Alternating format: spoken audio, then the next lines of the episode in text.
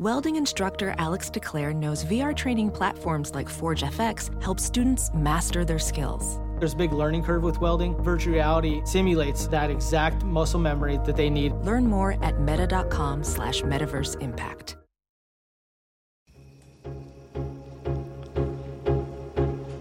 Gonna throw it. Slam. This bud's for you,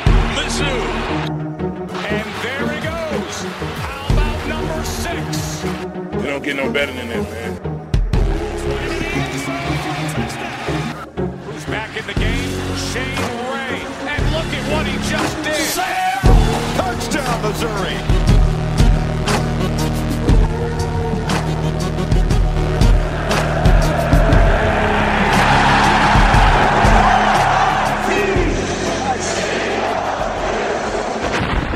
This is the Mazodcast. Howdy, Tiger fans, and welcome to the Mazodcast. It is officially football season, so uh, for better or for worse, here we are. I'm your host, Brendan Anthony. With me, as always, is J'Mon Moore's manicurist, Colin Anthony. What's up, dum dums? And with us in the flesh is the 12 year coach of Washburn University Ichabods, Brian Goers. Great to be here. It is. It's great to have you, Brian, and I'm glad you're somewhat healed up from the various ailments that have been Plaguing you. plaguing you over the last few weeks. You know, I probably should move. I think maybe it's the location. Yeah, well, you've spent a lot of time in third world countries as well, and that doesn't seem to do any good for you. This is true. So, anyway, I guess enough stalling. Let's do it. Let's talk about today's football game. I really don't think we should. I, I feel like we should just let's talk about um, religion and politics. you think that would be less controversial? Well, It'd be easier to talk about. well, I mean, people would be very up, just as upset with us, especially because we're not we don't fall in either in either camp. You know what I mean? Brennan's a diehard monarchist. I'm a Marxist, and Brian is a Zionist. I try. So we don't we're not Democrat or Republican. No one would agree with anything we said. That's true. But we can talk about football, I guess. We kept talking about football. Well, let's do it. Uh, Missouri played West Virginia in Morgantown, West Virginia, and no surprise to anyone, Missouri lost to uh, West Virginia 26 to 11. When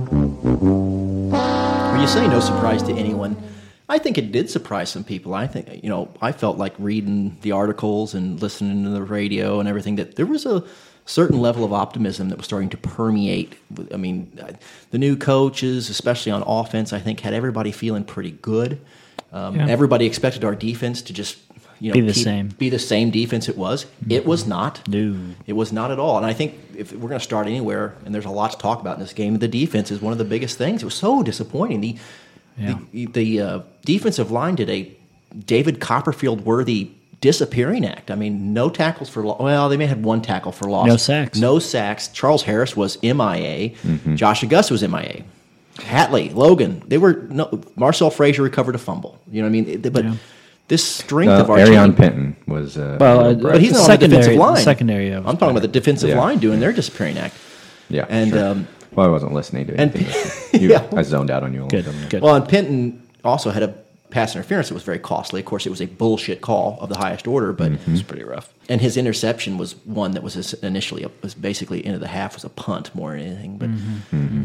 but it was it was disapp- the defense was very disappointing. Um, Well, I do think I think that is where sort of all of the the preseason hype, if you will, broke down. Right, the offense was better than last year's offense. I will say that. I mean, there were still the same issues, but uh, other than that, the the defense was a surprising thing. I think nobody expected, and even the commentators, you could hear them talk about. They had the statistic. They're all ready to like rant and rave about the Missouri Missouri defense. how good Because it what was, they yeah. read on their cheat sheet. Right. And then, you know, they give up almost 250 yards rushing and 26 points, which what the the statistic they gave for last season, there were 5 games where we gave up 10 points and and lost those games or something. You know, and, and this was this is clearly not going to be that year with that defense. And we you probably should have known that going in. You lost your best defensive player and brothers. You lost Harold Brantley and Yep. Walter Brady. Yeah, too. I think two of our Walter Brady strongest defensive linemen. for sure Well, because th- yeah, I was going to say something about that because you're talking about uh, the surprise Harris. of Charles Harrison.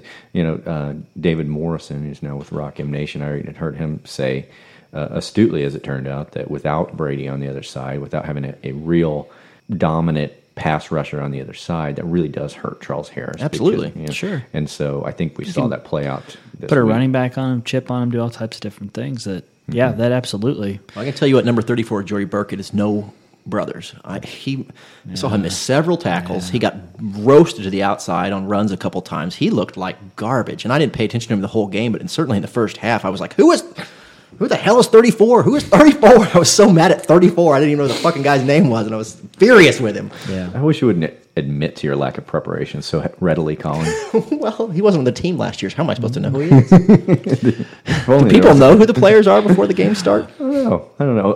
You Not know, on only, this program. Only the top guys. Yeah. Um, yeah, I thought Michael Scherer looked good. I mean, I think he had uh, team high ten tackles, Mm-hmm. and uh, he tackled out in space, and it was all over the field. So But really, what it was disappointing was is those tackles were coming because the defensive line, and I don't know what. I mean, West Virginia's O line was supposed to be a strength, but they really had their way. Oh, And, uh, yeah. They were washing out huge holes, and it was up to the Newsoms and the Yep. and the Shears of the world to clean up because it was. Oh, yeah, the defensive they- line not not wasn't just pass rush inefficiency ineffectiveness. It was. Yeah. You know, they couldn't stop the run either. Not we were at all. Porous. and, and frankly, the with the question marks around quarterback, with the, with quarterback getting injured in the first half and things, I I mean, they could have run the ball all day on us. Mm-hmm. It- be- between our new tempo offense, which I am not opposed to, but it means when we do get three and out, we get three and out really Yeah, fast. Forty seconds, I think, was our first three plays, and, the And- and- defense was on the field.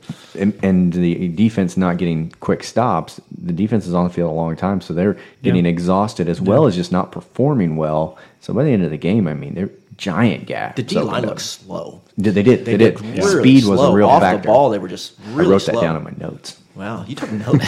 no, I didn't. I'm just fucking with you. Yeah, I think I think the no sacks was the biggest telling thing of that defense, right? I mean, we are so used to Missouri football being strong up front on It's the all we defense, had to look forward to. and and that was what we hung our hats on. And all of a sudden, everyone's going, "Uh oh, no sacks." Yeah. Really? And the other thing it wasn't just no sacks. I mean, he was. hit- I'm- I'd love to see this the statistic of how many times he was hurried or actually. You know, knocked much. down, and Not I, I think yeah, it was maybe one or two. So uh, that's the part that's the most concerning to me is when you go from so without the defense, now we're able to hang our hat on a schizophrenic offense, which Yeah. is better than a horrible And- offense and so, that we had before. Going back to like what I'd said, where nobody was surprised. I mean, what I really meant by that was that then we're recording hours after the game is over, so everybody knows the outcome already. But yeah, I think you're right. A lot of people had optimism, and part of that was that the, the idea that the defense was at least going to pick up where they left off because of depth and mm-hmm. experience, where none of that existed on the offense. And we're in a position now where the offense looked better than defense, and that is a bad thing because this is an offense that produced 11 points. We, it's it's crazy to me. Like, should have been a couple more. listen, I am, get into I Shoulda, woulda, coulda. I was wholly disappointed by the game today, but I was n- I'm not as pessimistic or as down on this team as I think a lot of folks are. I saw things today on that football field that I didn't see all of last season. Yeah, That's true. Yeah. that's true. I saw an offensive line that didn't really get worked all that hard. I, they, they played Sure. serviceably, and Professional welder Shayna Ford used VR training developed by ForgeFX to hone her skills as a welder. The more time that you spend practicing it, that's what separates a good welder from a great welder. VR training can help students like Shayna repeatedly practice specific skills. Virtual reality definitely helps because the more muscle memory that you have, the smoother your weld is. Explore more stories like Shayna's at meta.com slash metaverse impact.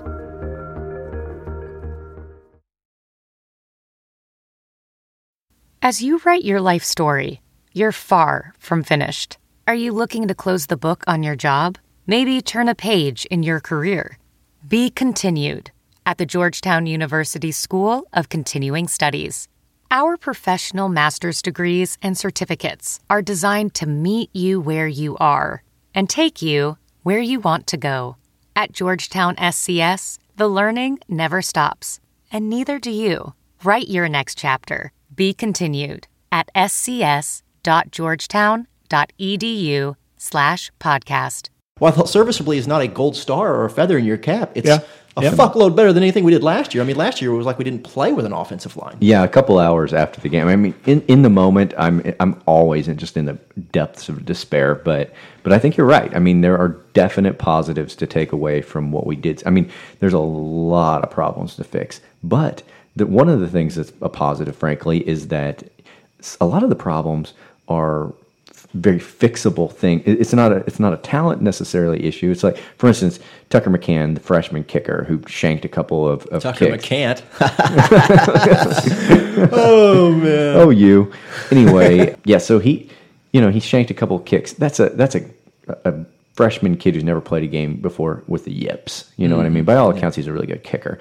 But he he sh- he took six points off the board. Well, I think we'd be talking about Tucker McCann a whole lot more if this game had been close, but it mm-hmm. wasn't close. And Exactly. I think the disappointing thing is, is And the the offense officiating, we talk about in that. two of four quarters this of this game moved the ball effectively, and it, it didn't Yeah. really turn in too much. Right. But I liked what I saw from Drew Lock when his receivers were catching the ball. Lock looked.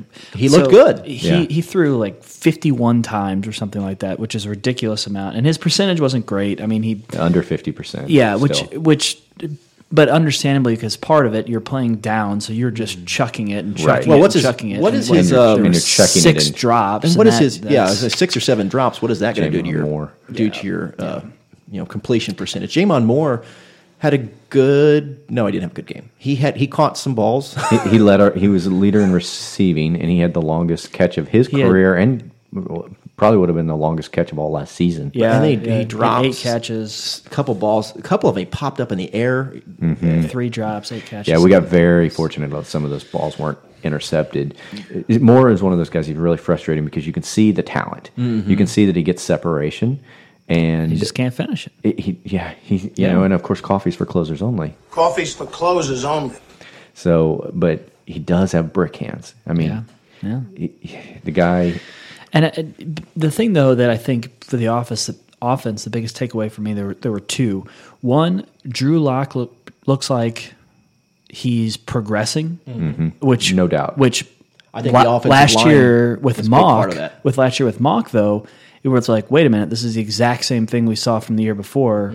That's not good. Like, so that's one of the comparisons I'm Cocaine making. field maniac. Yes. Right. Um, probably had something to do with it. And then the second thing, though, was the the, the transfers and uh, onto this offense. So Right. just um, a just a caveat, real quick. Did you guys hear Maty Mauk through his first pass It was in yeah. it, for uh, Eastern Kentucky. Eastern Kentucky today? It was an interception. hey, bet you he scores a touchdown on first pass. You're going to be using that button a lot. but uh, but Chris Black, the transfer from Yes, Alabama, Alabama. he looks like he's going to take away the the you know Moore's number one receiving status after the. I was happy to see that because they were going to more over and over and over again. And, and while Lock looked better, he was going almost exclusively to Moore. And uh, but I do want to. I, I don't want to stop your thought, but uh, I saw a lot of people kind of starting to starting to bag on Lock. Like st- you know, Lock went from Golden Boy status to starting to chip away at him. But I he was definitely not the issue here. He stepped up into the pocket. He did not seem Yeah. rattled by the Yeah. by getting knocked down. He didn't seem rattled by his He's, receivers he's one of my reasons for optimism with the team, honestly, right now. No, and, and as a as a fresh his first game as a sophomore, I still have a lot of hope. I mean, you know, I'm pretty wide eyed about Drew Lock, but I I think he is a reason for optimism. No, if I'm listing the things that went wrong today, Drew Lock is not one of them. No, especially because uh, he he made a couple of the throws he made being off balance, running to his left or whatever, and just were great throws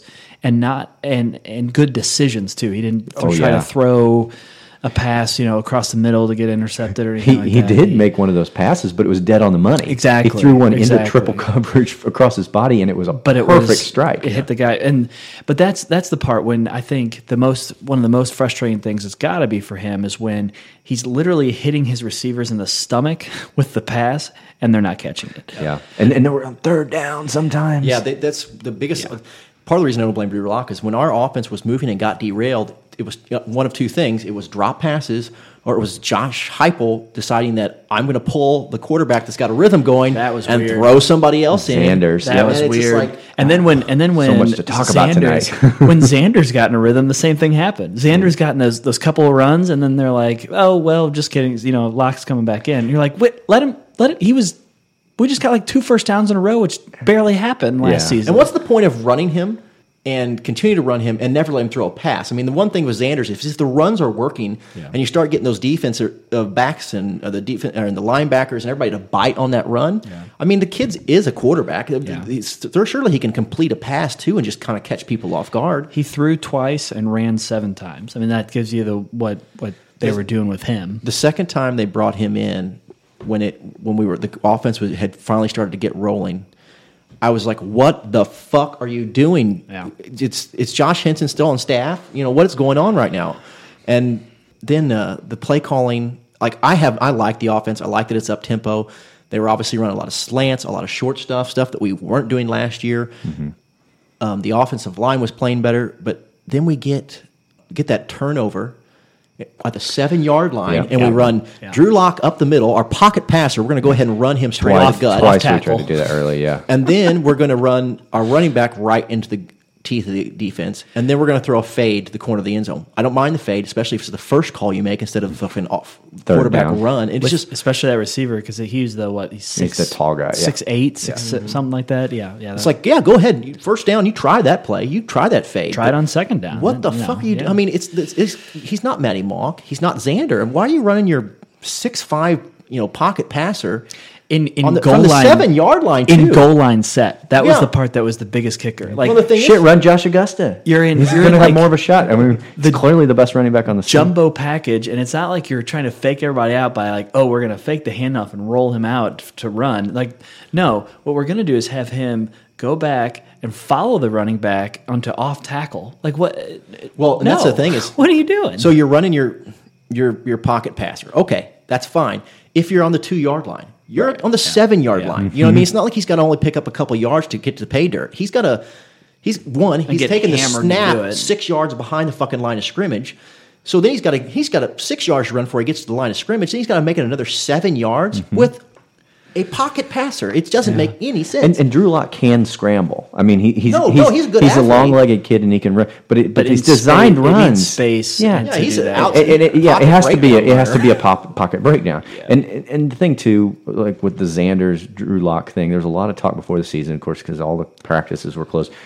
There's a lot of talk about Zanders getting playing time, but nobody knew if it was going to be a sequence deal where you know they give Mm-hmm. you know Zanders a possession and, and Lock a possession, or if it was going to be situational. It was clearly a situational, Situational. deal. I like that better than the Gary Pinkel version. Yeah, and, and I'm okay with that. Bec- but the problem with it is two things, I guess. One is that if Zanders comes in, everybody knows it's a run, right? Yeah, like, so you better be My fucking problem good. with this whole concept of Zanders being in the game. Right. Well, so, right. So you better be fucking good because you're not surprising anybody. The second thing is you got to be smart with it, and they were not smart with it. When like just breaking the flow when Lock was finding his rhythm. It, Here's the one- I- people get they, those coaches get so fucking stuck to their It's true. scripts. But the but the one script. thing that I, I will say is it's it's game one, and what I'm hoping is they're trying to figure out like who do we have here. Oh, like, Brian, let's like I said- let's see a couple of those. yeah, but and you if you schedule don't a Big that, Twelve opponent on the road, and that's when you're going to do your figuring shit out. Well, that's the problem. That's why you love to have a cupcake game instead of a, instead of a, a Power Five opponent. But that's part of the reason I'm optimistic. The offense moved the ball. They obviously have something going there.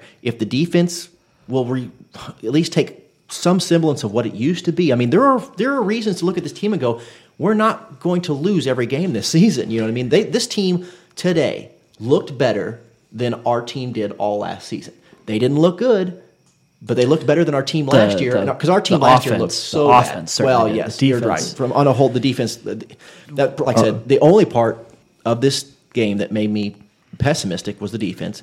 But on the offensive side, despite the fact we only scored 11 points, I was I was happy. 462 total yards of offense for the Tigers. I mean, that's well beyond what we saw at at any point last year.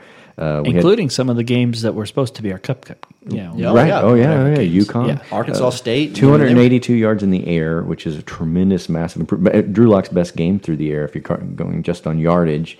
You know, uh, we had 180 yards rushing, even though that was a bit of a mirage because our running backs, I think we only averaged like Well, it was three all about yards running. consistency. We moved the ball today. We just could never put it together Well, Zanders to was 50 accomplish anything with Yeah. this.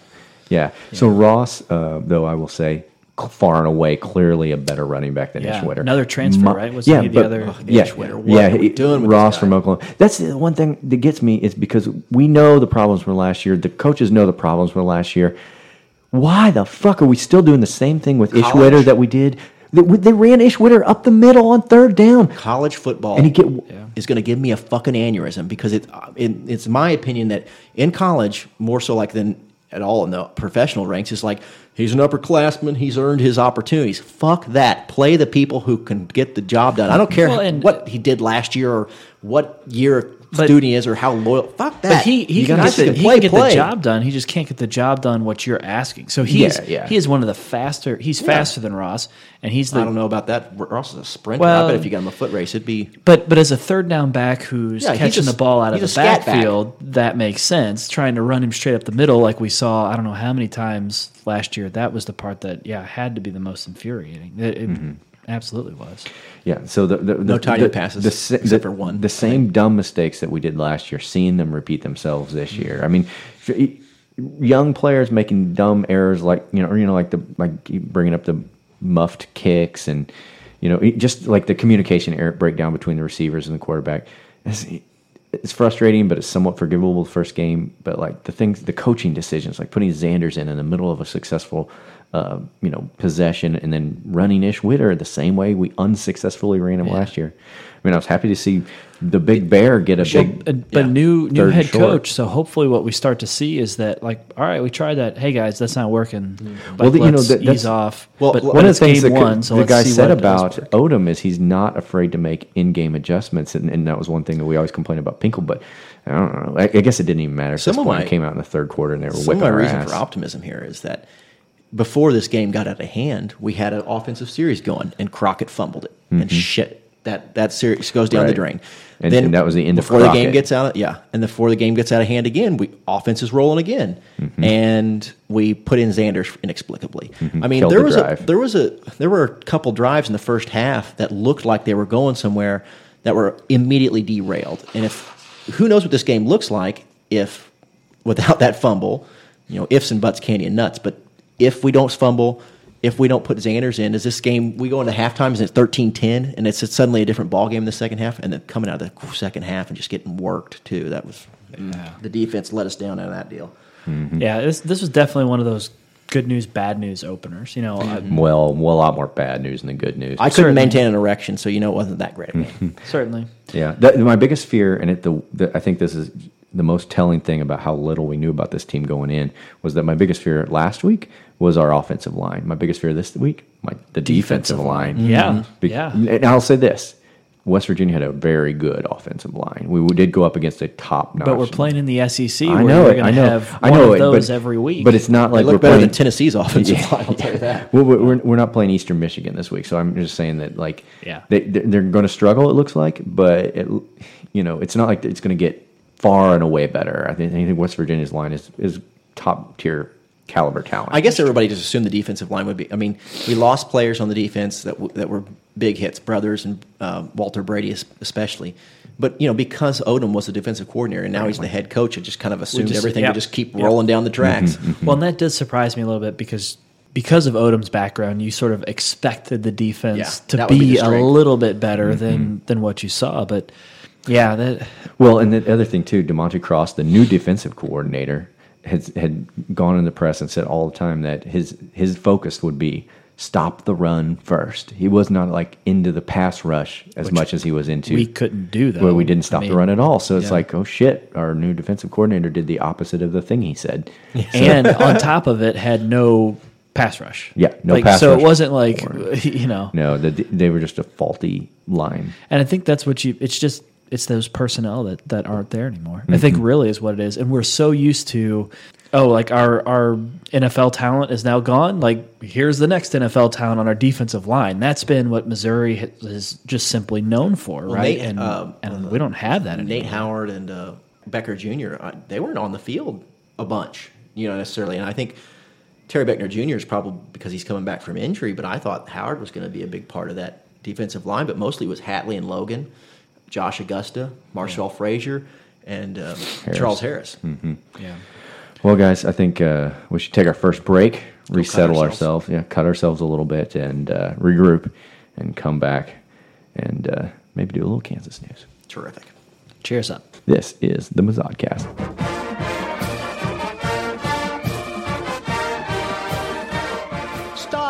Don't throw that used cell phone away. Sell it to Midmo iFix. Midmo iFix buys and sells used cell phones that include a 30-day warranty. So if you lost your phone overboard, the screen's cracked, or the phone's broken, stop into Midmo iFix and see Kevin. And if you have no use for that old phone, turn it into cash. Midmo iFix, located next to Emo's Pizza on Osage Beach Parkway. 573-694-8795. Midmo iFix. Phones fixed fast.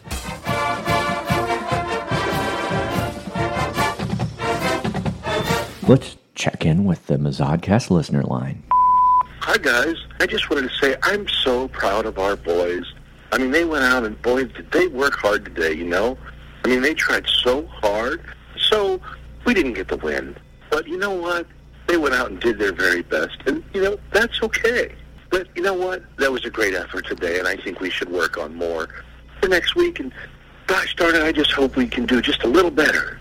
Take care, you guys. The Mazodcast, your source for contagious erectile dysfunction. And we're back, guys. What do you say we get into a little Kansas news, fellas? Sounds great. Well, I always heard there were three kinds of suns in Kansas sunshine, sunflowers, and sons of bitches. This is Kansas News. First story comes to us from the Topeka Capital Journal. Kansas, one of only two states to increase obesity rates, according to the annual State of Obesity report. Well, good for them. New report finds 34.2% adult obesity rate for Kansas. Mm-hmm. Kansas was one of only two states in which the adult obesity rate increased in 2015, a new report said, and the Sunflower State adult population is ranked as the seventh most obese state in the country. The 13th annual report found that Kansas obesity uh, to be at 34.2%, up from 31.3 last year. That's a nice jump. Yeah, pretty pretty solid jump. A lot of Cheetos. The only other state to increase rates in 2015 was Kentucky. Mm-hmm. The news about Kansas's weight challenge is not new. In 2015, six former Kansas generals warned that 71% of Kansans between age 17 and 24 are unable to serve in the military, which they attribute largely to obesity. Yeah. Largely to the large. Mhm. Yep. Four states saw declines in obesity, the first time multiple states have improved in the history of the report. I don't see why fat Kansas soldiers is a bad thing. I mean, they make the best human shields. And the bigger they are, the, the better they are, really. That's an excellent point. That's true. That's true. Uh, let's get to our next story. Kansas tax revenue falls $10.5 million below estimates in August. Kansas tax revenue fell $10.5 billion below estimates for August, continuing a rough start for their fiscal year. The figure represents a miss of 2.4% this month. As it released the numbers, the Kansas Department of Revenue said Thursday a group assembled by Governor Brownback to examine why revenue estimates repeatedly fall short of estimates would present their findings to the governor by late October. The shortfall is the latest in a near continuous streak of monthly misses. Each month that falls below expectations increases pressure on the remaining months. Well, it's the if the study is being done by people appointed by Governor Brownback, isn't Governor Brownback? He's against math. It's unchristian, right? So it's like science, math. He's Yeah, he probably. I mean, facts. yeah, I'm not sure that how how accurate he expects them to be without being allowed to use calculators. But remember, you know, Kansans like consistency, so they're Mhm. consistently off, Mhm. which is which makes it okay. Yeah, their their revenue is flat, much like their god awful state. That's right. Uh, the August revenue report is the first since primary elections ousted a number of conservative Republican lawmakers. Many successful challengers sought to tie their opponents to Brownback and the state's ongoing budget troubles. Well, that's a wise plan because um, if you want to uh, so make someone look, seem like a complete piece of shit, associate them with Governor Brownback. he is, he's quite the moron. Yes, he is. From the Manhattan, Kansas Mercury newspaper, officials seek poop as illness spreads. Okay. You heard that right, fellas. Uh oh. Yeah, the number of From Mad Magazine. What the fuck? no, this is quite real. The number of students being sent home at a local high school due to an illness continues to increase daily. Since last week, there have been 104 reported cases of sickness in a Manhattan high school. 21 students were sent home with symptoms such as nausea, vomiting, diarrhea, and 26 others were pulled out by their parents. These cases were reported by the Manhattan High West campus, and illnesses reported last week. Three faculty members have also been home, sent home sick. Manhattan High School principal Greg Hoyt says sending these students home in that many students home in one week is not something you normally see even during flu season. Riley County Health Department is asking parents of six students to provide fecal samples to the health department. Mhm. Green said her staff has also contacted several other area schools, but no similar cases are being reported. So get out your Tupperware. fish, fish should turn it out of the Yeah. toilet. Squ- no, or just squat right over it. Do they have suggestions for how they're supposed to turn it in? Like, could they just bring a big bag and set it on fire in I, front of I the assume most house? Kansas are just bringing a handful, Probably their lunchbox, honestly. or they just scrape it off their bodies. Which it's just always there. might be part of the problem. Uh, during outbreaks, local health departments can provide stool collection kits to anybody willing. To, there you go. Oh. There we go. To submit a sample, the kit will come with instructions. It's just metal. It's just metal salad tongs in a, in a piece of Tupperware. Shit here. One. Oh, it's no, it's End a of ladle. instructions. That's right. Uh, the instructions and testing will be conducted by the Kansas Health and Environmental Laboratory. Whether, apparently, there is such a thing. Whether an outbreak spreads depends on what disease is causing the illness and how it's transmitted. Many gastrointestinal illnesses can be spread person to person as well through contaminated food or water, which we know is rampant in Kansas.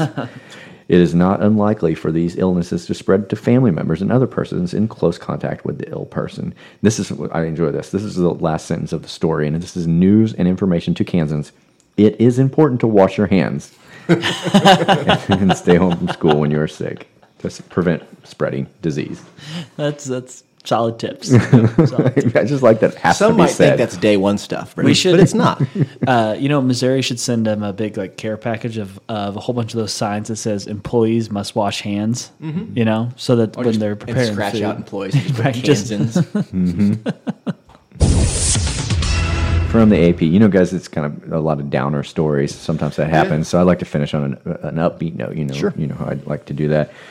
This one says Kansas orchard awaits word of possible world record peach. Hey! Ta-da! It could be months before an eastern Kansas business finds out if one of its peaches has broken a world record. The AP reports a peach weighing 763 grams, or about two pounds, was picked on August 24th at Tubby Fruits Peach Orchard. The current world record is 725 grams, set in 2002. I'm just shocked there are trees in Kansas. Mm, that's a good point. Yeah. Or that anything grows. Two- than desert. Yeah. whatever that is. Two certified scientists from the Johnson County Extension Office weighed the peach using verified scale provided by the USDA. The process was documented with both videos and photos. The Lady Nancy's peach had to be eaten as proof that the fruit was not altered to skew the results. Once It's documentation not a PDP or performance enhancing drugs. It's the, Performance enhancing it's not peaches. A, it's not a dodgeball that's been painted peach. Once documentation is submitted, Guinness World Records says it could take t- up to 12 weeks to determine if the peach sets a new record. 12 weeks? What are they doing? Are they, are they shipping it to Ireland? There's a guy doing. But no, because they're eating it, so uh, they would just have to be the the numbers. maybe they're sending. right? Maybe they're gonna have to send a stool sample kit. Who ate that peach? I hope they like Monster Energy drink swirled in with peach. That sounds delightful. oh, God, it is godforsaken. the Yes, state of it is. Kansas is godforsaken. That reminds me, Brian, I think you have the last piece of news for us. Kansas played football. I do, yes, and I mean, much to your surprise, they still have a football team, Mhm. and this a little bit of a little bit of history this week actually in Kansas. So keep in mind they had a 15 game losing streak going into this week. They hadn't won a game dating back to like 2014, but Rhode Island, the uh, powerhouse of University of Rhode Island, lost to Kansas. Kansas got a victory, 55 to 6. They even ran up the score because they're like, "What is this? We're ahead." I guess you know they they wouldn't stop. The best part though has to be that uh, Kansas fans rushed the field. Yep, Beating 1 in 11 Rhode like Island. an MIAA team, and not even a good one, and they beat them soundly. Yeah, Oh. yeah, beat him soundly and rush the field. There's going to be a thing- lot of pregnancies in Lawrence tonight. You know, th- mm-hmm. but I, my thing is, good thing this game wasn't in Rhode Island because Kansas fans may have, if they were there, may have tried to rush the field in Rhode Island. Well, I would say, I I mean, based on the fact that there's only about 17 people in a Kansas home game, I can't imagine that there's going That's to a be any point. Kansas Yeah. fans that are going to Rhode Island to watch this team play. Well, and you know what? Now I, I say that, but Rhode Island may not even have a home football stadium. No. they may have to just travel on the road The at all local high times. school Yeah, field. yeah. So, So they managed to be literally the smallest state in the nation. yeah, yep. Smallest state and a team that uh, Colin just mentioned that I think was one and eleven last year. So Hey, a win's a win, right, guys? That's, I guess. As Butch Jones would tell you, I'm not going to apologize for any win. That's right. So this has been Kansas News. We guys, I'm going to interrupt real quick. We've got a caller on the line, and it's a real important one. Let's take it. On the line now is Larry from Missouri, famous Paul Finebaum guest, probably the most, probably the biggest celebrity we've had on the show. Absolutely, for sure. Welcome, Larry. Hey, how y'all getting along today down there in uh, Columbia? Well, we could be better. It wasn't much of a game up here. Well, I gotta tell you what. I mean, I it was pretty doggone sad. I'll have to admit, but let me, let me tell you this now. I mean, y'all remember uh, Larry Smith days? Oh yeah. Dan Devine. Uh, he's old dead Dan Devine. That's He is. He really is. he knows his He ain't coming back. Yep. I mean, uh, Barry Odom, he'll turn this thing around. It'd probably take him, I don't know, 17, 18 years. I like you. I like your optimism. Eventually, he'll turn this, he'll turn this some bitch around. I mean, he'll get, uh, he'll start recruiting some, uh, I don't know, one or two stars, and uh, he'll get it all in line. But uh, actually, uh, in all seriousness, I mean, it's going to take a while for Mizzou. Now, West Virginia's just about a half-ass pitiful team. I mean, they ain't no good. They ain't no direct Big 12. Yeah, they, Even though, uh, even on my Oklahoma team, uh, you know, they damn sure ain't no direct nobody. But anyway, uh, old Barry's going to do it. He's Oklahoma boy and got a bunch of Oklahoma coaches down there. And uh, I just heard all the good people of Columbia uh, to put the torches down and uh, go back to sleep and uh, read Dave Matter and uh, get your little old regular news you get that's not telling you the truth. Larry, we don't endorse reading Dave Matter here. yeah. Barry Odom's gonna be fine. I mean, he's gonna win probably. I don't know. He ain't gonna win much many this year, but he's gonna be there for a long time. And I, I was here when Pinkel got here. They all dogged him out too, said he sucked. And, uh, he was the man, the right man for the job. Barry Odom is too. And the last thing I'll say is, uh, meth is a horrible drug, but I sure do like it. Larry, you don't disappoint.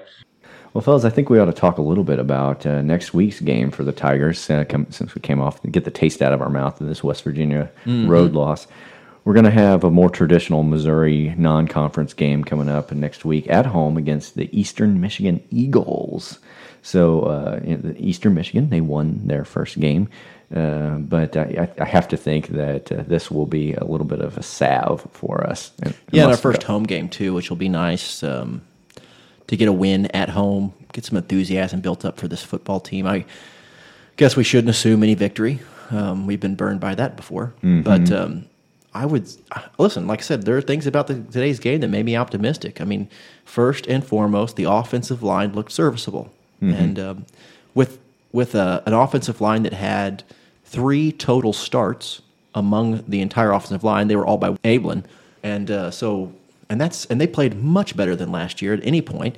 And that was with last year we had two offensive starting caliber linemen. So in this game, I'm hoping to see more of that. I'm hoping against a, a team like this that if the offensive line looks this good against a you know a West Virginia team that they could have their way with a smaller college like this and, and continue to build on what looks like a much improved offensive line. You, you know, you, you think against a team like Eastern Michigan at home, you're not going to get in a hole early like we did against West Virginia. You're going to be able to play sort of your design, scripted stuff, and and we'll see a little bit more of what they want to do. You know, like one thing we mentioned was missing was on offense was the, the lack of plays to the tight end. Mhm. You know, on defense, you know, like I said, we maybe fix some of the problems we saw against West Virginia against a team that won't put as much pressure on our establish a little line. more of a running game too, because we like uh, Brian mentioned earlier in the show, Drew Lock threw 51 passes. I mean, I I know they like Drew Lock and they like his arm, but I don't think they had ever intended to throw that much today. No. Um, and it would be nice to see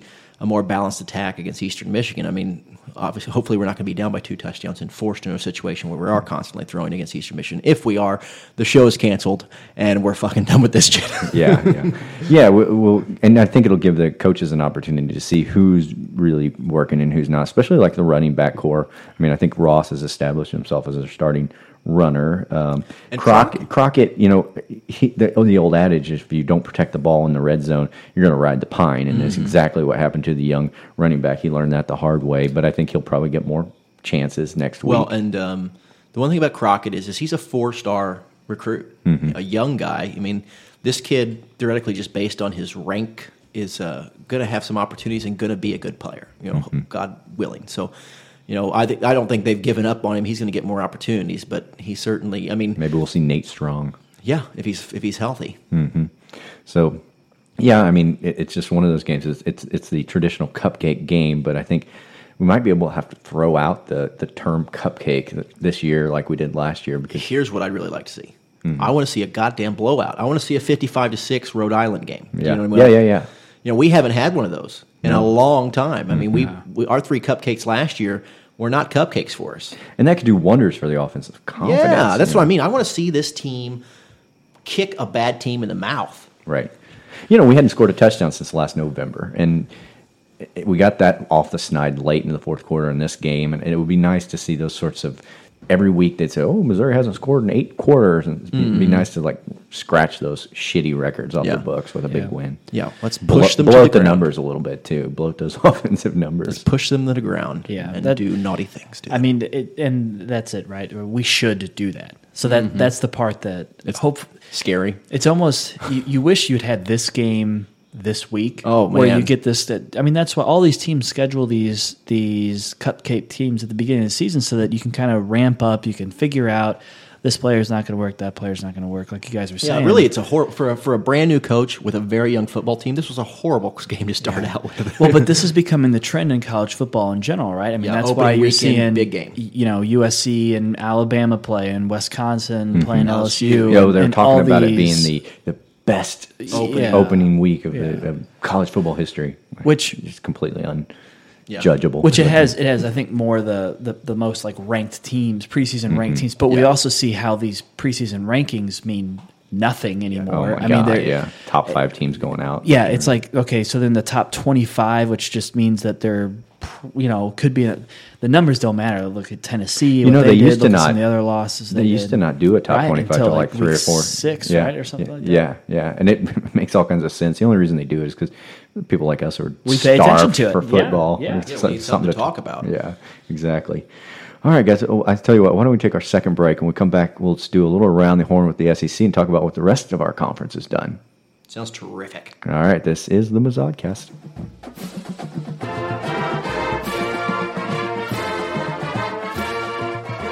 Hi, I'm Mike, founder of DollarShaveClub.com.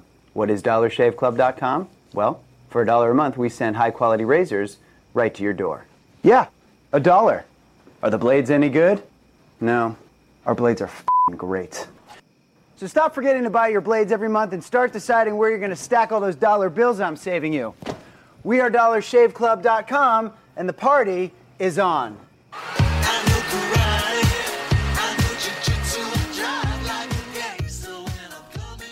Let's check back in with the listener line. Good evening, Tiger fans. Some melancholy Saturday, another Tigers loss. In positive news, the offense put up a lot of yardage. This Tiger defense does not look to be as stout as last year, and the loss of Coach Kuhl may contribute to it. Black Ice, Charles Harris was uh, uh, his shadow of himself, of what we come to expect in the lore that is Chuck Harris. Uh, wide receivers look to still have bricks for hands. A lot of things to look forward. The final score, I don't think, was indicative of just how close that game might have been. Had a couple of things broke our way. Had the referees not had their ass full of their heads. But, you know, there's more football to watch today, more stag beer to drink and more life to live than there is to be just a Mizzou fan. And now the show with even fewer fans than the Kansas Jayhawks homecoming game, the Mazodcast. So we're back, and let's talk a little bit about uh, other football games that went on around the country, specifically in the SEC. Let's do a little around the horn. Yeah! Loves football. Brian, what do you got for us? Oh, Brian, don't go yet. We have I something important say, to do. Colin? What did I bring this guy for if we're not going to use him? Yeah, He's heavy as a motherfucker to get out of my garage. to put lug him in him my trunk, upstairs. lug him here, get him out. It's the Paul Fine bot. Fire him up, Colin. All right. Nick Saban, Nick Saban, Nick Saban. Sounds like he's Yeah, you ready he's to go, tuned Paul? in and ready Yeah. to go. Yeah, he's actually that warmed up a lot faster. This I've did you upgraded do- it. Yeah, I okay, mean, that's I'm- what I was going to say. New yeah. software. Yeah. Yeah. Pentium processor now. Paul, you, are you ready to go? Let's get started. All right. So, Brian, yeah, now can you go? And let's see what happened around the SEC. All right, interesting week in the SEC. Uh, not some some good and some not so good. So we'll we'll start with some of the games that really don't matter. South Okay. Thanks, Paul. South Carolina knocked off Vanderbilt in a, in a game that everybody thought Vanderbilt actually would win. Mm-hmm, Well, if you watch the first half, why wouldn't you think that? They were having their way with South Carolina. That's true. South Carolina and a lot of the experts, quote unquote, predicted them to be the worst in the SEC. It and, w- and they're not. And then Vanderbilt just sh- absolutely shit themselves. Yes, sir. And uh, allowed a Will Muschamp coach team to win a football game. Yeah. It's Yeah. inexplicable. Uh, Arkansas knocked off Louisiana Tech in a game that they probably should have lost, twenty-one to twenty. Good. I hate Arkansas. I'm really starting to warm to this Arkansas Missouri rivalry just because, I don't know, I just hate Arkansas a lot. Maybe it's because Kansas is literally in their name. Yeah, You're right. But they did pull off the victory. So uh, one team though that unfortunately lost, same score, twenty-one to twenty. Southern Alabama beat Mississippi State. Jesus I Christ. know, I know. What a fall off for the Bulldogs. especially in a game which uh, they were up 17 to nothing at halftime. It still Well, manages Dak to lose. Prescott is now in Dallas, so there is no more uh, savior quarterback. I guess Dan Mullins uh, shouldn't be an atheist. I mean, he, his, you know, if he believed in God like uh, Hugh Freeze, maybe he'd got that win. So let's stick with some of the disappointments, and we'll get back to some of the, the highlights. Um, another disappointment would definitely be the LSU Wisconsin game, Mm-hmm. which was actually a fun game to watch. It was not high scoring. Yeah. 16 to 14 was the final in that one. A The real Wis- rock fight. Wisconsin won. LSU. No, Wisconsin. No, Wisconsin, Paul. LSU. All right, we're gonna have to sort out that air, Colin. if sorry, you could, if you could work on that.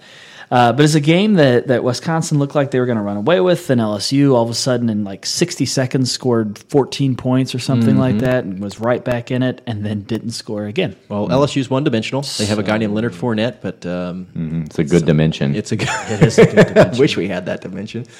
Yeah, I, I, uh, I'm, I'm guessing if uh, LSU doesn't get shit on track real quick, that the uh, Les Miles train is going to be pulling out of Death Valley this year You're right about that. because it was nearly ready to pull out last season, and if losing, starting the season losing to Wisconsin cannot have helped that situation. His seat is hotter than two rats fucking in a wool sock right now. and that's hot. Continuing on, a couple games that are not completely finished because of when we're recording this, but Auburn looks like they're. Well, it looks like they're going to lose to Clemson. It's thirteen to three at the moment. hmm Well, and that's not an unexpected. Well, it, like uh, when we were looking at the stats from the half, Brian, they scored like three points, had like sixty yards in the total offense. I mean, they, They they're used three quarterbacks. It is So- not looking good for the SEC so Yeah. far. Um, but continuing with the not looking good in the SEC, uh, Southern Miss knocked off Kentucky. Not sure about that. I'm reading it on the screen, Paul. No. All right, well, Well, he I'm seems really got- adamant I've got about some, that. I've got some work to do. yeah, he's just he's cantankerous. He's Got a flutter. He's got a flutter. But yeah, it Kentucky, um, who beat us last year, looks terrible. Yeah, looks Yeah. terrible. Yeah, and a game that again they were up, they were winning, they were they were, and it fell Had apart game in hand, yeah. they fell apart after the second. Found a way to lose, half. as Kentucky so often does. So those are the negatives with the with the around the SEC. But let's get to some of the positive ones. So, and, and probably a big one would be Georgia knocks off North Carolina 33-24 in, in a pretty big opening game for them. Yeah, North Carolina's not a real good team, but uh, Georgia um, has a lot of question marks running, especially with the new coach. In terms of great matchups in college football history. This will not qualify. You're probably right, Paul. But it's true. But Georgia got a win, um, and that's good for the SEC. Bad against for the a, Tigers. I against guess. a decent ACC team, which, Yeah. which is which is we'll take that, Ugly especially win. with some of the conferences that have beaten us so far. Uh, Florida knocked off Massachusetts, and nothing, nothing surprising there. Mm-hmm. Alabama, Alabama. just stuck it to USC. Alabama. Just put them in their place, push their turds way up there. It, it- not even close. Um, so impressive start for Did you, tell- Alabama. did you say the score? Or Did I completely missed that? Uh, it, it's still not over, but it's fifty-two to six. Yeah. at the moment. Paul enjoys that. Yeah, mm-hmm. Alabama. because of Nick mm-hmm. Saban, I'm assuming. Mm-hmm. Nick Saban. Nick Saban. Nick Saban. Don't overheat him. Yeah, Brian. Just massive Don't erection. bring him if up. we don't have to talk about that he who shall not be he named. shall not be named, let's not, because his his cooling system just cannot handle it. Nick Saban. Well, there are, are two games left uh, to, to talk about with this. So the the first is what I think would probably qualify as maybe the most impressive SEC win of the week. Texas A&M knocks off UCLA 31 to 24 in a game that pretty much the, the country thought UCLA was going to I've been hearing more and more chatter though that uh, Texas A&M, you know, they're, they've got a little heat on them right now. People are like, this team's better than I think a lot of people anticipated early on. Uh, People are liking the way they looked. Yeah. well, and Kevin Sumlin, I mean, he, they talk about him being kind of on a hot seat a little bit, you know. Well, he needs to be. I mean, Kevin Sumlin is a guy who uh, I feel like I got a free pass for a while. Like I, I felt like he got praise heaped and heaped upon him. without he was a- good for, for a while. Well, but then they it- fell not off. great. had and high then expectations. I, I also heard, I, and like I, my my opinion on someone after hearing him talk several times in interviews is that he's a fucking stone cold dum dum. Mm-hmm. That's just my impression. And then I heard him get mentioned like last year as a potential you know NFL coach. I'm like, what are they seeing Yeah. that I'm not? Yeah. I, but anyway, they're looking they're looking at. Uh, I think they're getting their their expectations for them are, are getting higher and higher. Yeah, that game did go into overtime, but but still good good win on their part. And then uh, there is Ole Miss still has to play Florida on, on Monday night. And We're recording this obviously on Saturday night. But the last game, um, which I saved especially for last for both of you, would be Tennessee, ranked ninth in the country at the moment, Tennessee. knocked off Appalachian State. 20 to 13 and had to come from behind and did it in overtime based off of a fumble as well. And They are a really good football team. I don't think they are, No, Paul. You Paul, keep they- been saying no. that. for, Everybody's like, been saying that. You can't just blame Paul Feinbot for that. You know, I mean, he is right there in the chorus. Though. Yeah, he is. He is probably the, the epicenter of all. Yes, that. sir. but Tennessee, I mean, Appalachian State lost this game. I mean, Tennessee did had every break go their way when it came to turnovers. I saw t- two separate fumbles go directly into the hands of Tennessee. One of which goes fumbles for a touchdown in overtime. Appalachian State blew it. The, their play, their play, or their game plan was great, and then when the game got close, their play calling got super tight.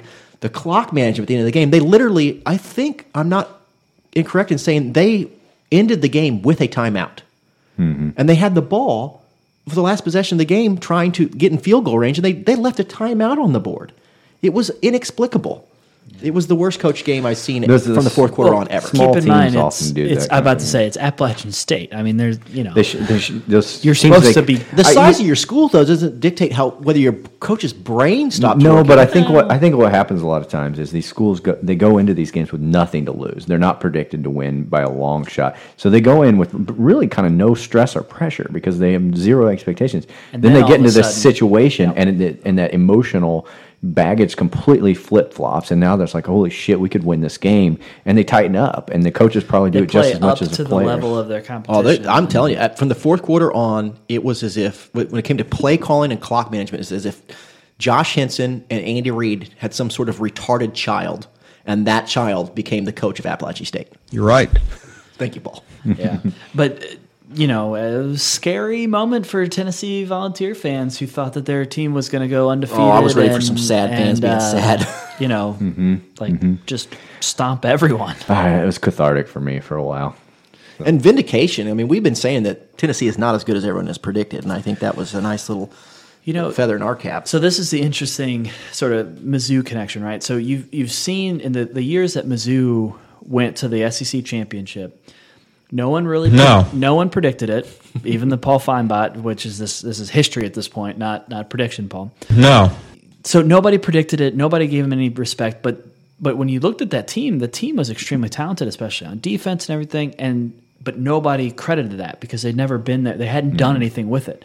Well, he- flash forward, you have Tennessee, who's incredibly talented, as they've all been saying, good Mhm. recruiting classes, et cetera, et cetera. Haven't done anything with it yet. They give them the like praise out the wazoo that they're going to be this amazing team. And and where was that? You know, I- so it's like no, you should give them the Missouri treatment when they haven't done anything. It's familiarity bias, is Yeah. what it is. They're familiar with Tennessee, therefore they're better. I'm. I, I said it on Twitter. I'll say it again. I am in favor of Butcher Jones being the coach of Tennessee indefinitely. You're right. I'm very happy with him as the head coach. He nothing gives me more confidence that Tennessee is going to be miserable than Butch Jones. So wonderful.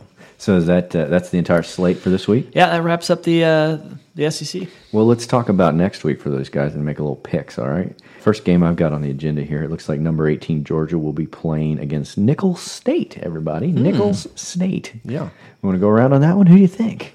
Boy, I guess I'm going to go with Georgia. Just say three and zero. Yeah, yeah, all Georgia, three. Georgia, Georgia. Uh, Paul, you're going to make a pick on that one. Georgia. Okay, so it's all four of us. The next one is Texas A&M versus Prairie View A&M, the battle of the A&Ms. yeah, I'm going to go with uh, Texas A&M on this All one. All right. Uh, let's see. Um, There's a, they're playing a college that the the most uh, common degree is in tractor repair, so it's uh, it's probably a safe bet to say that Texas will win that. Then we have our first actual SEC matchup of the of the week. I mean, I guess we had Vandy and South Carolina last week, but Kentucky will be facing number 25 Florida. I'm going to say Florida. I'm high on Florida. That's a pretty easy pick too. Watching Kentucky do what they did. Well, yeah, for sure. But I like. I mean, my pick for the SEC East is Florida over Tennessee. I just Florida's- based on coaching. Florida's not setting the Uh, world on fire tonight. No, they're not. But I'm just saying. Like, I, I mean, if it's going to come down to me, Florida and Tennessee are, are, are two teams that are you know. You're leaving out Georgia. Well, I'm not. I'm just talking about. I'm. I'm not picking Georgia, and I'm not picking Tennessee. I'm just talking about All right, Tennessee. and, but right, I'm saying that if these two teams lock horns and it goes to late in the game, I feel like Jim McElwain will coach circles around Butch Jones. All right, Paul, who you got on that one? I'm going to mark it down. Florida. Okay. Uh, next up is Western Kentucky versus Alabama. Alabama. Alabama. Alabama. Yes, that's right, Paul. I think Yep. that's. I think he said it all. These e- these non-con games are so e- like it's, Yeah. it's almost not even worth doing this. Mhm.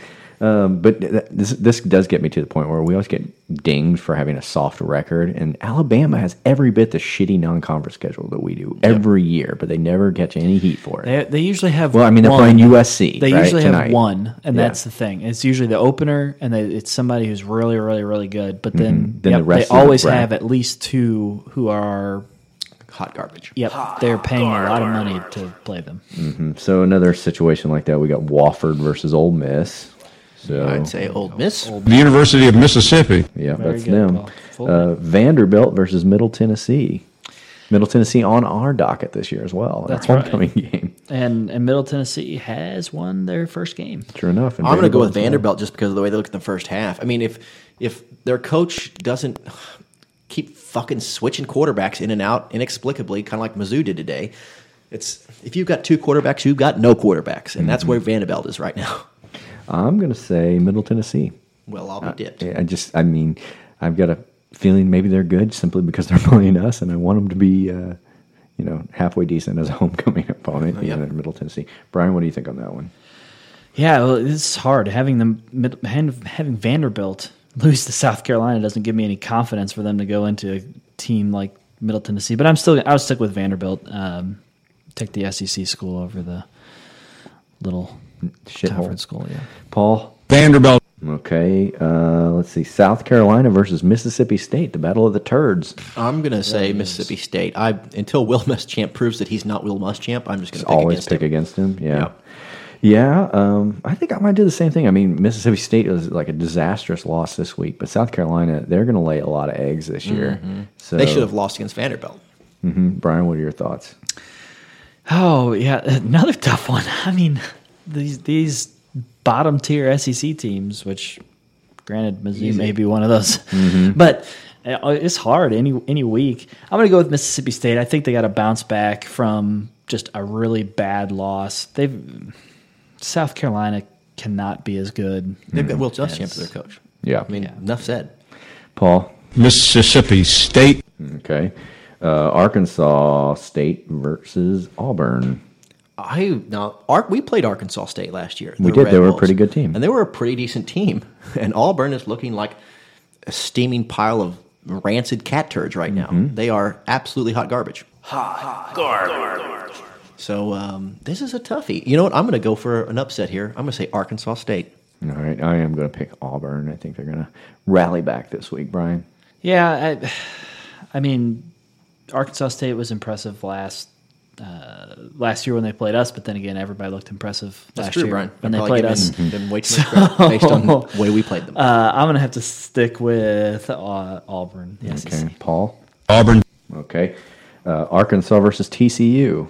I'm going to go with TCU on this one. TCU, absolutely. I have no confidence in Arkansas. You know, I, I don't either, but just to throw in a little wrinkle so that everybody knows. penis um, wrinkle. Well, for some people. TCU, although it looks like they will beat South Dakota State, sh- has struggled. Mm. They are certainly not looking like the 13th best team or Week whatever. ones they're are ranked in the scary. country. Yeah, I mean, it's. But uh, definitely, I think TCU will beat Arkansas. Arkansas has no chance in that. What do you think, Paul? Arkansas. He really does love the SEC. Mm, wow. Yeah. He's true blue. Okay. Jacksonville State, LSU. Skip, everybody? Just skip? Yeah, All right. Eastern, no, wait, let's see. Virginia Tech versus Tennessee. I'm going to go Virginia Tech. Mm, all right, all right. Wow. Uh, this this will be interesting. This will be well A real game. What should be right a real game for Tennessee as opposed to to last week. Um, Tennessee's offensive line looked like shit. Josh Dobbs continues to be Josh Dobbs. No, despite the fact that everybody thinks he's a good quarterback for no reason. I mean, I just Well, he's probably hexed them with some sort of alien. yeah. I mean, for some reason, him having no eyebrows is gives him people loads of confidence in him. It's because they don't know what his expression is, so they assume he has confidence. He's cool as the other side of the pillow. You can't tell if he's nervous or mad or upset or happy. It's all just a. Brian, what do you think? Yeah, this, so this game will be a primetime game, 7 p.m. Uh, on ABC. And I think uh, Tennessee should be on upset alert, alert for sure, but I also think that they know that, and so I think they will rally. I don't think I don't think they're a top 10 team, but I do think they'll beat Virginia. So you're you're picking Butch Jones and Black Beldar Conehead to uh, win the game. Uh, I'm going to go with Colin. I'm going to pick Virginia Tech on this one. Paul? Tennessee. Yeah, of course. Shocker. Let's go to the last game on the docket, which is our Missouri Tigers versus Eastern Michigan. Well, I think I'm going to have to pick our Tigers. Mhm. Um, listen, I mean, I don't know. I'm maybe I'm crazy, but the more the further we get away from this game, the happier I am about it. I mean, we lost, and I'm I was inconsolable afterwards, but it just listen. The offense moved the ball. I mean, it mm-hmm. they moved the ball. Yeah. you know, and and if you could get a couple bounces going your way, I mean, certainly this game, there's no reason you shouldn't win. I mean, if, if there's any reason for optimism, it's that our offense moved the ball. I picked them last week. I sure as hell better pick them this week. So, Missouri. Yeah. Paul, do you think Missouri can win this game? yeah. You know, has any confidence. Quick little fun fact about Eastern Michigan is that they were considering getting rid of their football program apparently last year. Hmm. So that, That should bodes well for that us. should pretty much tell you That's where, hard on recruiting, Brian. Yeah, uh, because when when your athletic director has to issue a statement that's like, "We are absolutely not getting rid of football," that's how you know. It's hard to sit on a kid's couch and recruit him when you when you're like, "Hey, if we have a football program next to your sport, we'd love you to come play for us." yeah, yeah. So I, I think Missouri's gonna gonna win that one pretty. Train wreck is right. Yeah. Okay. So, alrighty. Well, that'll do it for uh, the Around the Horn with the SEC. So, guys, uh, there's a couple awards we need to dish out this Mhm, week. Uh, sure. One of which is the uh, the new award. Yeah, the TJ Moe douchebag of the week. That's right. And so, uh, Brian, in, in case you weren't listening, because I, I don't think you ever do, uh, each week we're going to dish out an award for who has been the biggest a douchebag. And if you know, We're gonna name to new a- listeners, if they don't know who TJ Moe is, he's a former slot receiver for the Missouri Tigers who was once beloved and has now went full douche. hmm And so uh, he has the honor of the TJ Mode Douche of the Week. Douche of the Week. So, guys, who do you think is the biggest douche this week in college football? I mean, I, I always think Butch Jones is a pretty big douche. Yeah, Um, yeah. But I don't know. I mean, it was it was pretty easy last week. Brian, thoughts? I probably would go with whoever does the rankings for preseason rankings. So whether that be the AP or ESPN or whoever else, because I have a new candidate. they're just awful. It's that uh, kid from LSU who completely Oh, yes. waylaid Yes. the Wisconsin player after he he's a made the game-winning interception. I'm good with that one. I don't I'm good with remember that, his last name, um, but I will say I will say a dark horse for me was after watching the Thursday night games. Jesse Palmer in his broadcast used the word swagger at least two to Oh. three times. Oh God, he So, loves the swagger. I, you know, Jesse Palmer and his uh, Oompa Loompa orange face are Mm-hmm. always a front runner for TJ Moe douchebag of the week. yeah, I think we got to give it to the LSU kid. Yeah. I mean, that was a that was as bad of a flagrant just douche move, douche move that I've seen in a long time. So. Kid from LSU, whose name we don't know, you're the douche of the week. TJ Moe, Congratulations. douche of the week. Yeah. douche of the week. Now, the more important award we have to dish out. Absolutely. It's time, everyone, for that award that is based on the flaxen golden hair, the spun corn silk that is Kirk Farmer's hair. Mm. Man, it's beautiful. I, I saw it the other day in Chipotle. I'm not going Mhm. to lie to you. He was right there. I nearly reached out and touched it. Yeah, you know, every time I've seen Kirk Farmer in his hair, it's it's like blowing, like it's, it's Yeah, there's not even a fan on. It Indoors, just- yeah, it's indoors. crazy. I It's don't beautiful. get it, but it's it's it immaculate, it is- and it's why this award is called the Kirk Now Farmer's Hair time Player of the Game. Kirk Farmer's hair, player of the game. Exactly. So, who who is who's the Kirk Farmer's Hair Player of the Game, guys? I think I mentioned to you all off air. I would throw in for a candidacy Aarion Penton. He was the in a defense that did not perform well. He was a strong suit. Uh, he had an interception. He had a couple good open field tackles. He was just reading the offense well. And if everybody had been playing at Penton level, we'd had no problems. Brian. You know, I and I have a feeling this is a name I'm going to say a lot this year, but I'm going to go with Chris Black. So he's the transfer wide receiver that we have from University of Alabama. He had six receptions, over 100 yards, scored our touchdown, Mhm. which let's be honest, that's rare. Mhm. Um, and I have a feeling we'll be calling his name a lot. I really hope he becomes our number one receiver. But Yeah, it's a good candidate. Colin, you got a new person or you're a tiebreaker? Well, I think you can't discount Drew Lock. I mean, I think the the stat line doesn't tell you that he played with some poise. He delivered the ball. He had a, the the guys dropped a lot of passes for him. But I'm going to agree with Brian. Ultimately, uh, Chris Black um, really looked good. Scored the uh, touchdown. Yeah, I scored mean, the touchdown. puts And us over the top. Goddamn, that's a rare rare occasion these days. Yeah, you guys might convince me it's awful hard to name a defensive player this week and the defense that gave up nearly Yeah, I 500 mean, I yards. see Peyton, I mean, Penton played fine, but uh, Almost nothing outstanding. Okay, there you go. Chris Black, new player to the Tigers. You are the Kirk Farmer's Hair, first Kirk Farmer's Hair of the year, player of the game. That'll do it, fellas. We wrapped up a show. I, I- you know right. what? It's a little bit like therapy to me because I felt pretty shitty going into this recording, and um, I feel a lot better. Mm-hmm. I feel better. Turn that frown upside down. We are talking about this again, talking about off air stuff. That this season may not be a spectacular season. There's not going to be eight night wins. But after one week of the Barry Odom era, like you know, you, there's some things to hang your hat on and say, like, I think that this could work out longer term. Well, I mean, most of the games last year after them, I felt like I'd been eating Chipotle for three days straight and nothing but, Mhm. and just taking a bunch of laxative. Sure. And it was just, it was like root beer through super soaker. That's how sick I felt. Yeah. and uh, very- that's- I did not yeah. feel that way Just be after a this writer. game. Yeah. I'm a poet. Yeah, you should go to Kansas and get that checked on. But I did not feel that way today. I was not diarrhea sick after after this game. we had a couple. We had a long pass. We had a touchdown. We, I mean, there's so many frustrating. the offensive things line happened. played serviceably. I, I think I will be able to get through these games a little easier because I didn't have I didn't know what to expect today, and now I have a, a baseline for Mhm. expectations. And so if we don't play well, I, I it won't be as disappointing to me. So if we do good things, I can enjoy them a little bit more instead of just cut myself. Yeah, there was at least two of the quarters of this four quarter game I enjoyed watching. Yeah. You know what I mean? Yeah, like no, that's fair. There were two quarters that were miserable, and there were two quarters that were watchable. The ball was being caught and thrown, and they looked like they knew how to play football. It was a beautiful thing. Yeah. Hmm.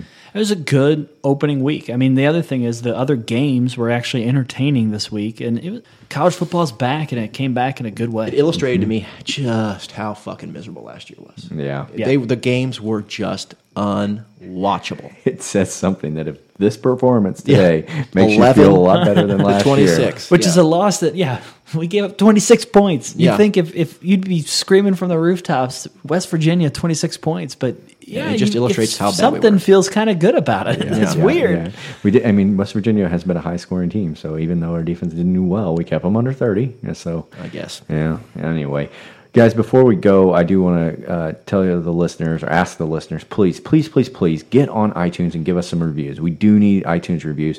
It's one of the best ways to get the Mizzodcast bumped up in the ratings to help other people find us. And also, we're competing with several other Mizzou podcasts now. Yeah, we have started a trend. Yeah, they, when we got this thing going two, three years ago, there were not any other podcasts to be had for Mizzou, but now there's a plethora of them. They're all inferior, obviously, but we need people to know That's that. the truth, though, Brendan. I have, I, you know, every time I see one pop up, I listen to them.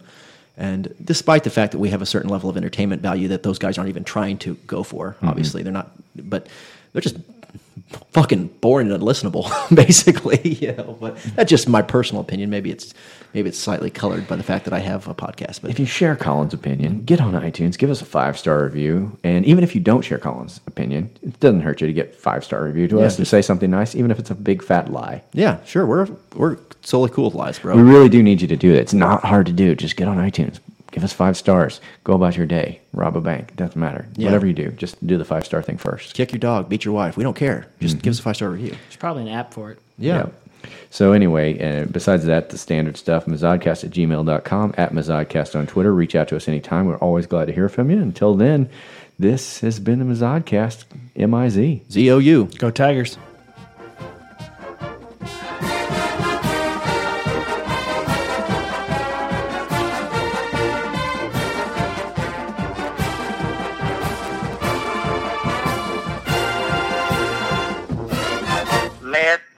Horrible drug, but I sure do like it.